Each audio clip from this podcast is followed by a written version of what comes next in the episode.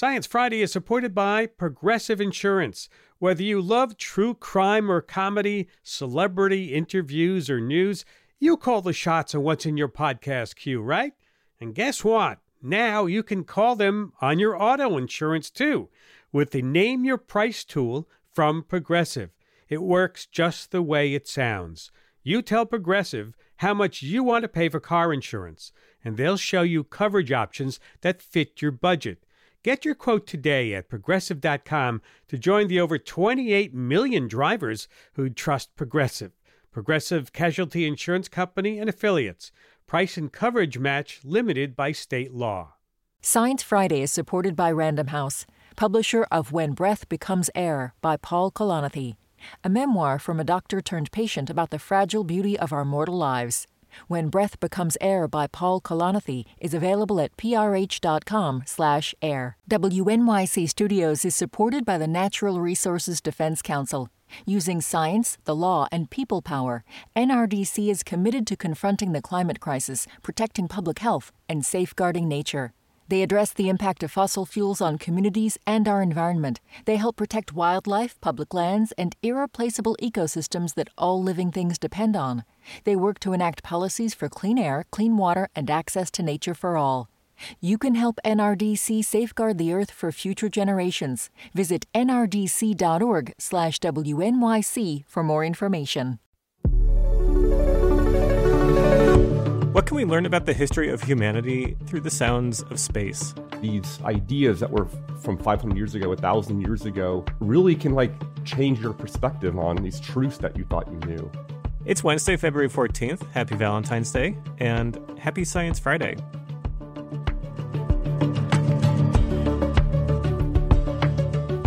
I'm SciFri producer Dee Peterschmidt.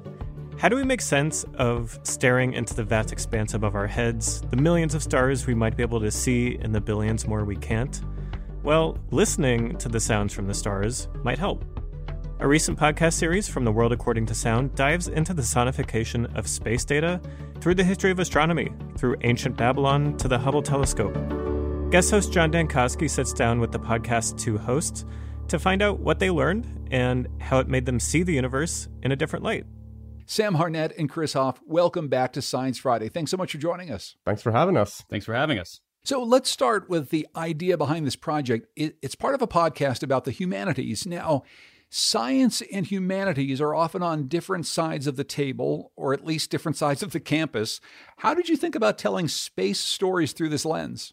Well, I think that's the point is that they shouldn't be on different sides of the, of the table, really. I mean, that was the impetus for the project, which is for some reason uh, in our society, science and the humanities have been split.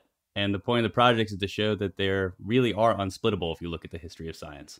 Now, uh, we're going to be hearing some of the space sounds you were working with in just a minute, but maybe the both of you can take me through how you decided on the stories about the history of astronomy that you wanted to tell here. Yeah, we actually had some help from the Johns Hopkins Humanities Center there called the uh, Alexander Grass Humanities Institute. And they have people in the humanities and, and astrophysics there that kind of helped us create this list. And then we kind of pared it down to what we wanted to do. But really, it, it became clear to us that we had to sort of do, you know, a kind of expansive history of it and like starting, you know, from ancient times and going up to the modern times to really show this evolution of like how the humanities were intertwined with astrophysics, you know, since the beginning of the written record all the way up to now to 2024. And I'd add that, yeah, the, the, the goal was to pick stories throughout history that showed different ways that major scientific breakthroughs came about and to show that science doesn't happen in one way. Again, I think there's a trend to sort of separate humanistic thinking from from scientific inquiry and really they're married, but they're also you know, everything from philosophy and religion to literature and art has all been part of the story of the history of astronomy. Yeah, and and this whole idea of ways of knowing, this is actually something we've explored quite a bit on the program as well over the years. It, it's this notion that this Western ideal, this academic version of how we might look at something as as broad as the cosmos, this isn't the only way people have been looking at it throughout the you know centuries and centuries. Right. In the Dante episode, here you have this Italian Renaissance poet in the 14th century, you know, writing about God. And the way he describes the universe is eerily similar to the way scientists in the 20th century started observing the universe through telescopes. This is an excerpt from the Divine Comedy. The narrator has just come out of purgatory and he's gazing up at the heavens. Everywhere he turns, he feels like he isn't looking outward at space, but instead inward, back in time, toward the same point, the beginning of creation. God.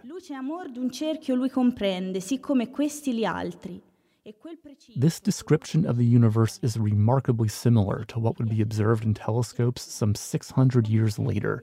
Just replace God with the Big Bang. Now, at first, that seems just like a, a crazy coincidence, just a quirk. But actually, the reason that the two are so similar is because, cosmologically speaking, if you're trying to conceive of a universe that is not infinite, but there's nothing outside of it, the only way to do that is to curve space. And modern telescopes show us that space is curved, and Dante, in his imagining of the universe, also curves space. So that that kind of coincidence between two things, you know, a, a highly religious poet in the 14th century and modern telescopes, uh, they're kind of sort of dealing with the same problem. I, I, think one of the most beautiful ideas in that episode, though, is is flipping the notion of what we're looking at when we look into space. When we started this segment, I, I talked about you know the difficulty of looking into space and comprehending what you're seeing, and the way that a lot of modern society thinks about space is we're on Earth, we're looking up at what's out there, but you use this Dante example to really tell a beautiful story about how in ancient times people had this notion really flipped. Yeah, I think that sort of idea of perspective is also like central to this series, right? It's it's sort of to me even still, even after like having working on this episode for hours and hours and hours, this notion of thinking that when you look out into space, you're not looking out like this notion that you're looking in towards something is really hard to comprehend if your entire life has been spent, you know, thinking in this opposite way. So I find, yeah, that like kind of getting back to these ideas that were from 500 years ago, 1,000 years ago, really can like change your perspective on these truths that you thought you knew. Well, and that's dealing with something like the universe, right? Like we think, oh, modern science, we have all these telescopes, we have all this technology, advanced physics but the universe is still incomprehensible. Like we still you can't wrap your mind around it. It's impossible to wrap your mind around it. You need metaphors, you need analogies, you need ways of thinking and interpreting that the humanities and art are very comfortable with. And again, I think the Dante example is a great one. The average medieval man in Europe in some ways had a more accurate understanding of the structure of the universe than a modern person today because we when we look out into the space it's very difficult to not feel like we're staring out into the void and to really think oh we're looking back in time at the beginning of it all which was the common conception of Christians in the Middle Ages. So this idea, right, that like we're more advanced in certain ways, but we're dealing with some of the same problems and we're thinking about things in, you know, some of the same ways that people have done since the beginning of time.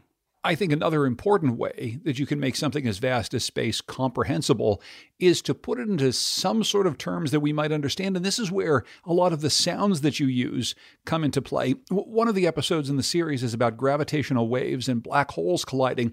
It's actually sounds that we've played on Science Friday in the past uh, from your podcast. Let's actually listen to that sound here.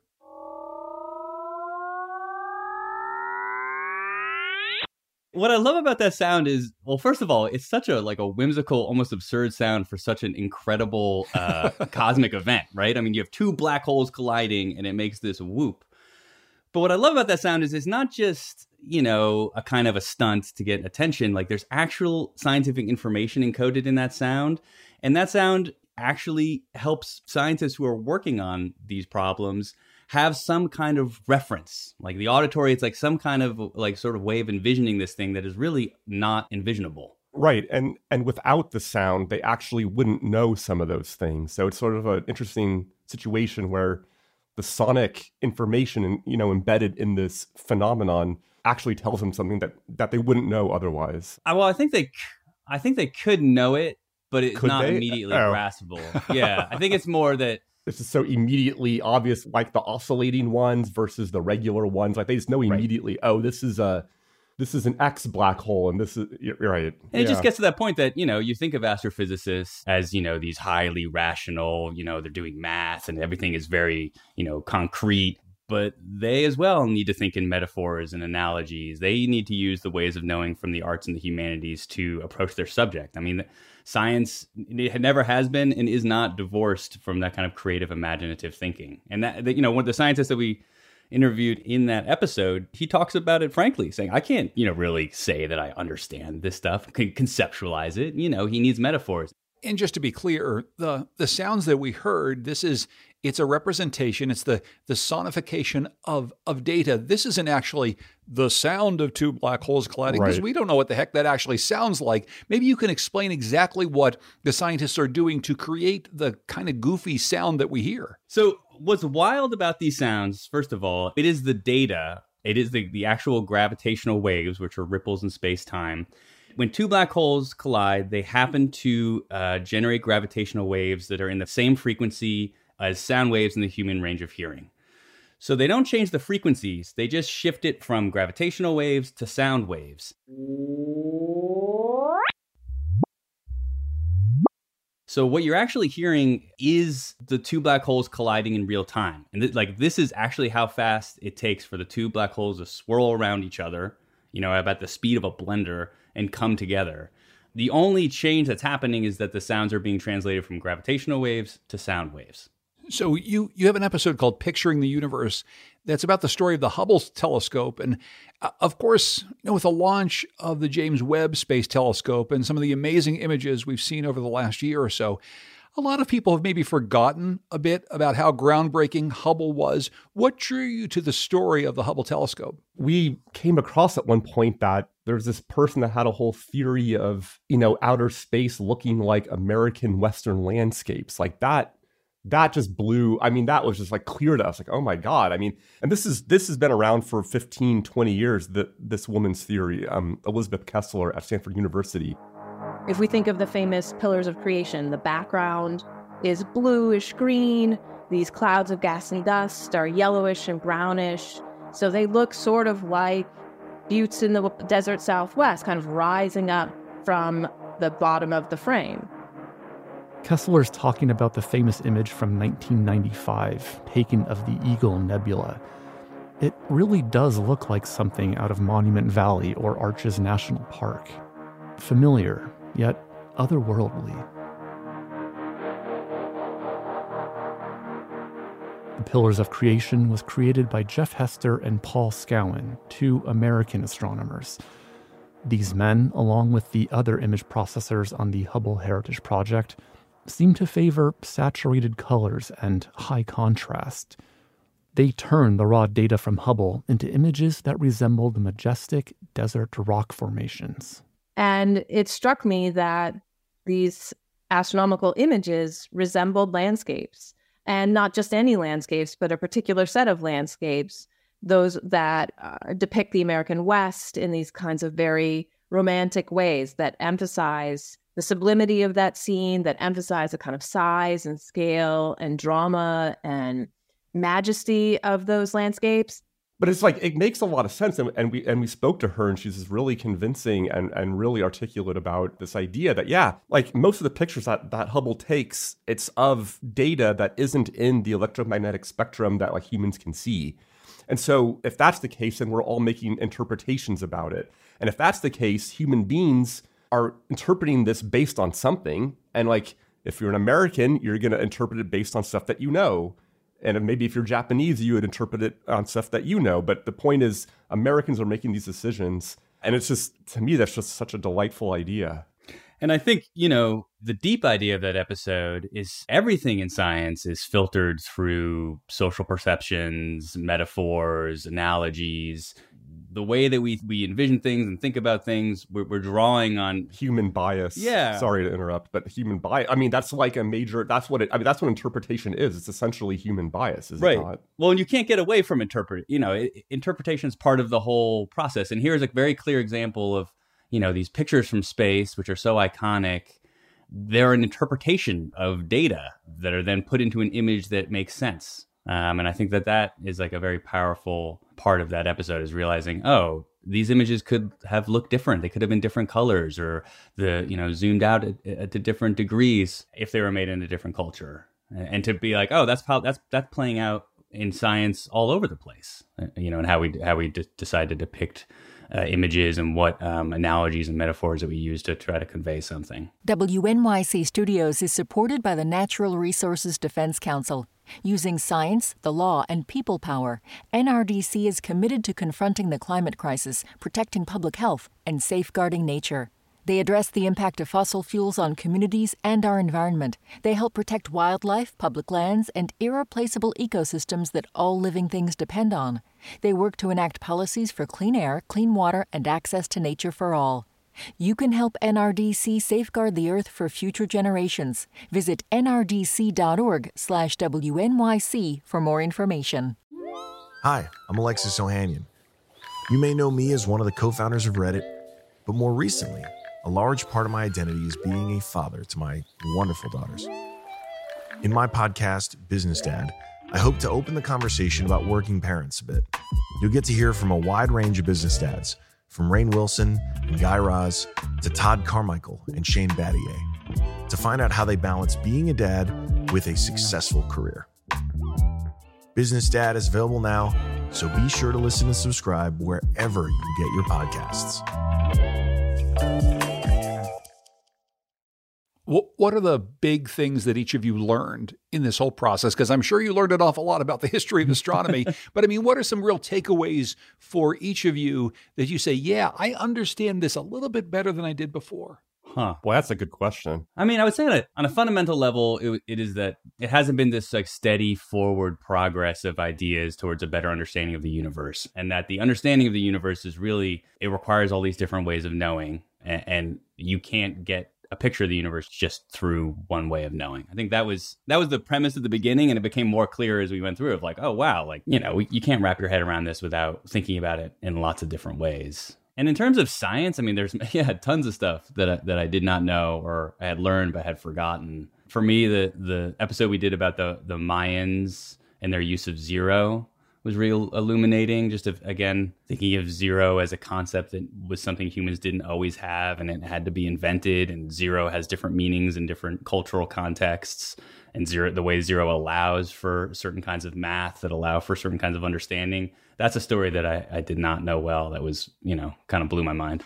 I'd say that I mean I've always had a lot of respect for science and this this project kind of just taught me that yeah, you know, it, it is an extremely useful and like important tool, but um it's definitely not the only game in town when trying to make sense of the world.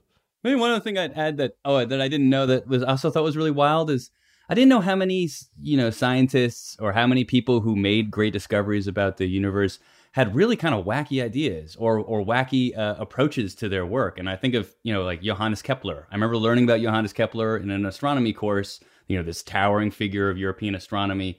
And you know he he wrote this fantastical uh, science fiction story about a trip to the moon with a with a daemon. I mean, I didn't know that story, you know. So so this idea that you know a lot of these great thinkers were just thinking in all these really different ways was something I learned doing throughout the project. I have just one last thing for for both of you. Your final episode in the series is called Sounds of Space, and and you say that there's a lot to hear in outer space if you change the way you listen. So, I don't know, what are your favorite space sounds? You've gotten a chance to listen to a bunch of these things. What are just some sounds that that, that you really love? Yeah, I well, some of these things won't be space sounds, but I love the sound of Dante's Inferno being read by an Italian person. Ed eccelse si uniforme son, ch'io non so dire qual Beatrice. Uh, I love the sounds of comet dust hitting a probe. That's actually been captured. That is a very nice sound, which is which is in the space sounds episode. I really like in that in the final episode. It, right, it's a montage of all this different electromagnetic radiation that's been translated into sound, and there's a ton of stuff in there. But I I like the um the pulsars, like the spinning pul- pulsars that make this little blip sound. Again, this is data. That's data that's being translated into sound sonified, and I like. There's also the pulse of uh, the Earth's magnetic field that has been sonified. That's really fun to listen to. Um, but really, I think the the deep throb of cosmic background radiation. I mean, it's just there. It's everywhere in the sky, and it's just this static that pervades everything. And I think that's like, you know, the sound itself is not that spectacular, but the concept behind the sound, it really kind of, yeah, There's a, there's a lot of big concepts and a lot of big sounds in this series. It, it's called Cosmic Visions. Sam Harnett and Chris Hoff are the creators of The World According to Sound. And this new series is part of a humanities project called Ways of Knowing. You can find it wherever you get your podcasts. And we'll have links to some of the stories from the series on our website, sciencefriday.com slash sound in space. Sam and Chris, always good to talk with you. Thanks so much for joining us. I appreciate it. Definitely. It's a pleasure being here. And that's all the time we have for today. Lots of folks help make the show happen, including Annie Nero, Emma Gomez, Charles Bergquist, Danielle Johnson, and many more. Next time, we'll find out how design principles can help communities adapt to global crises. For now, I'm SciFri producer Peterschmidt. Thanks for listening.